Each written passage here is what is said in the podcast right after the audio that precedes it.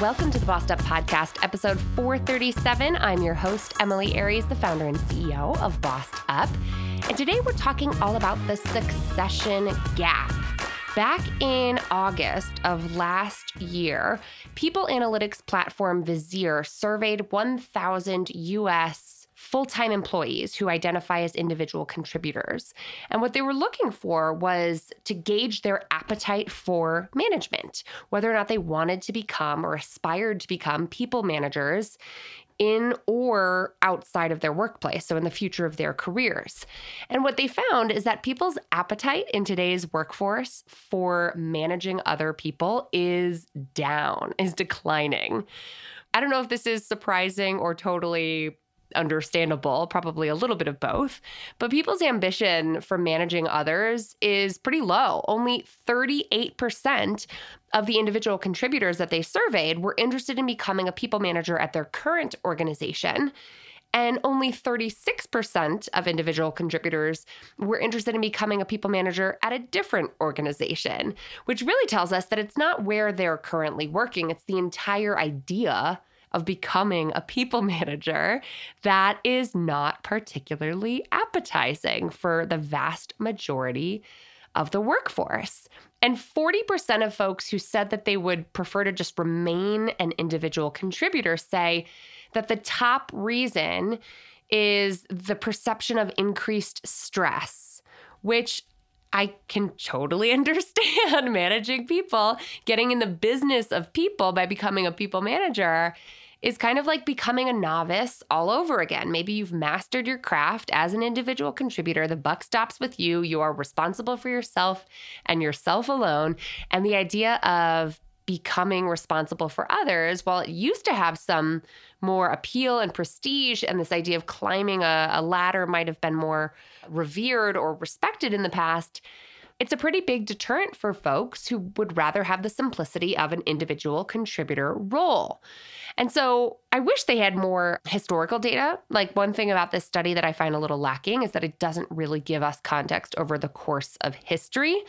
But the way that they talk about their findings, and again, this is not an academic peer reviewed study, but the way that they talk about the, the findings of their survey is that this is a trend that's trending downwards because of people's rising value of work life balance and having a life outside of work, decentering careers from their identity, which is really interesting. Now, what was further interesting to me is the differences that emerge across gender and age. Visier, in their study, found a pretty big gender gap. 44% of men said that they were interested in becoming managers someday versus only 32% of women. So over a 10% difference. So that got me on the path of looking further into this because I don't want to be peddling nonsensical folklore around women having less ambition for leadership. That certainly doesn't align with my my personal worldview, which I spend all my time talking to ambitious women here at Bossed Up who are seeking out leadership development support, who are coming through our Level Up Leadership Accelerator to become the best people managers they can be. And so that really struck me and it got me curious. And with a little more research and digging, I found a 2022 academically published meta analysis. So a study that reviewed other studies. And in it, the scholars reviewed and analyzed 174 past studies with a sample size totaling over 138,000 individuals over the course of the past six decades. And researchers confirmed that there is a small but significant gender gap when it comes to leadership aspirations. They write, quote, we confirm that men exhibit greater leadership aspirations than women, find that this effect has not significantly decreased over time, and show that it appears to widen as individuals reach college age and within male dominated industries. In other words, women in very heavily male dominated industries, like the ones I tend to focus on here at Bossed Up, have even less leadership aspirations than women in, in more gender equitable uh, environments. And they show that this sort of decreased appetite for management and leadership ambition really increases and, and, and widens the gender gap So women's ambitions drop as they reach college age. How depressing. I've seen studies like this before that show the more women get educated in college environments, the less confident they feel in themselves in terms of their smarts. It's like the more you know, the more you know you don't know, and the more humble that leaves women. And the opposite can be true for some men and, and a lot of like more men, frankly, who reach college age. Their ambition becomes greater because they're like, look, I just got this degree. I'm even more qualified. So it's a startling finding that really stood out to me when it comes to contributing to, not explaining by any means, but contributing to the gender leadership gap that we've set out here at Bossed Up to really curb and, and curtail. Now, the scholars in this published study, which I'll link to, it's really interesting um, study.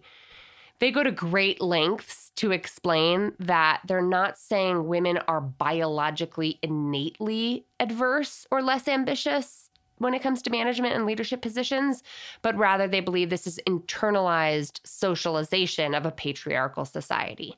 So it's not like it's this is all our fault by any means, but women do have less of an appetite for seeking out management and leadership positions, which I can imagine if you're an organization that's looking to recruit and develop more women leaders to try to close that gender leadership gap, this doesn't help. the fact that we have a decreasing appetite for leadership ambition over time, and particularly in very male dominated fields where you might not want to manage the 10 person you know, male team that you work alongside because you can imagine what a nightmare that would be. So, depressing but significant. The other significant finding in the Visier study is about Gen Z. They found that Gen Z, uh, while very open to becoming people managers, more than half of Gen Z respondents, 55%, said that they're interested in becoming managers someday.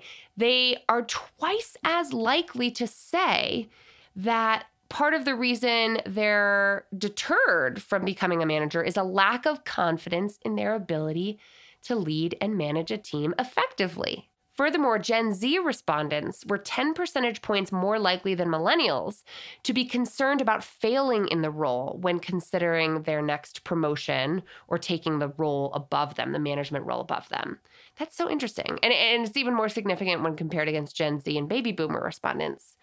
You know what's funny is that this flies in the face and, and runs totally contrary to the perception that youth and that young people are naively overconfident right? Gen Z is saying we really lack confidence in ourselves and we've got a lot to learn. I don't know if that's a good thing or a bad thing, right? Because it makes sense. You want more experience, you want more training, you want more support uh, in order to get to the next level. That's reasonable and understandable and commendable, I would say. It's kind of a humble characteristic of the Gen Z generation.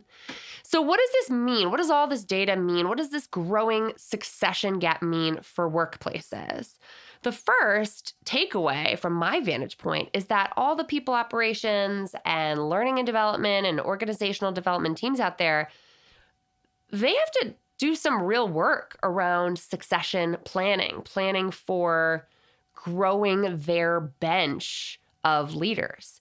Because you, as an organization, either spend the time and money growing and developing leadership skills and leadership capacity from within actively, or you end up having to recruit leaders from outside of your company, which can be a really expensive endeavor as well. If your workforce is growing, if your organization is growing, you need an active, not passive strategy in order to build out your bench of leaders of tomorrow. That takes intentional effort. It also tells me that Gen Z and women in particular would benefit from increased training and support. The Visier survey found that women and Gen Z respondents said that a way to overcome the deterrence that left them feeling hesitant about pursuing leadership had to do with having mentorship, training programs, and leadership development support from within the organization. So to me, you know, I'm a little biased because I'm in the business of leadership development and helping companies through our Level Up Leadership Accelerator grow the leaders of tomorrow, particularly underrepresented leaders like women and and historically underrepresented folks like folks of color and queer leaders. But it really makes a very strong business case, doesn't it, for the ROI of investing in internal leadership development.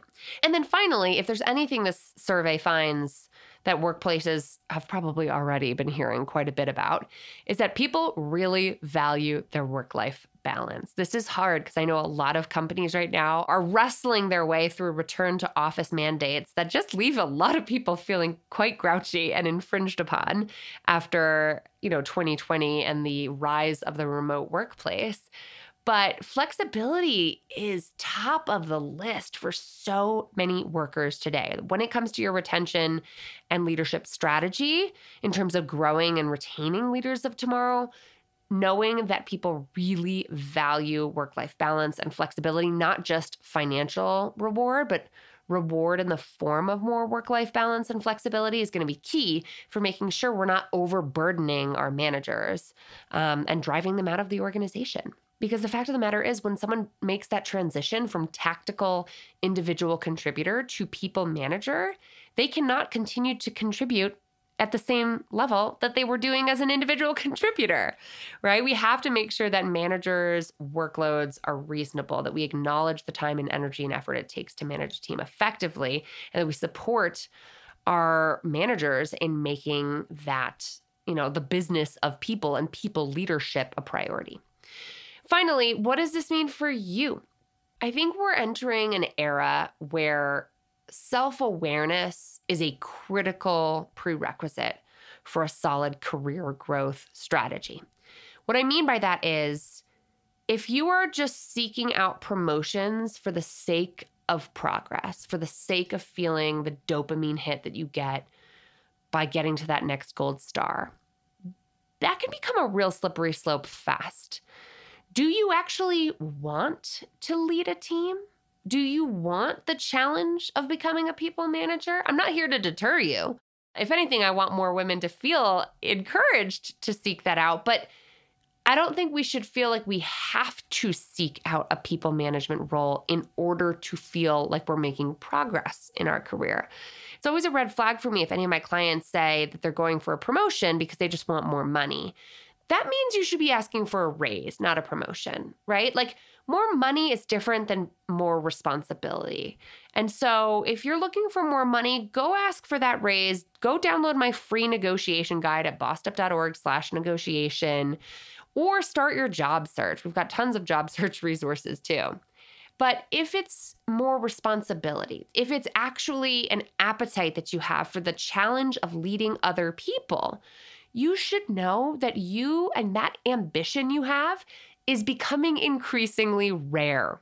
So, know the value that you bring to making the courageous choice to be a leader and proceed with confidence that your willingness to lead is valuable to your organization. And if your organization doesn't agree with that, go find another organization that does.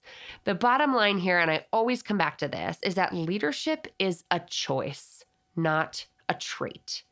Choosing to lead is not the easiest path in a lot of instances, but it's not like some people are born leaders and some people are not choosing to step into a leadership role is a precious and I, am this sounds so hyperbolic but i feel like it's a sacred responsibility that we should not take lightly and know that there's a lot of value in being willing to stick your neck out and take charge on behalf of others. As simon sinek says quote leadership is not about being in charge. It's about taking care of those in our charge so proceed knowing that that is a bold choice to make and that taking care of those who you're tasked with leading is becoming a rare thing, you know, in our business climate today. I'd be curious to hear what you think about the succession gap. Does this surprise you? Does this totally align with what you're hearing in your workplace? Let's keep the conversation going, as always, in the Bossed Up Courage community on Facebook or in our Bossed Up group on LinkedIn. And as always, there's a fully written out blog post and transcript that you can find and share at bossedup.org slash episode 437. That's bossedup.org slash episode 437. Until next time, let's keep bossing in pursuit of our purpose, and together, let's lift as we climb.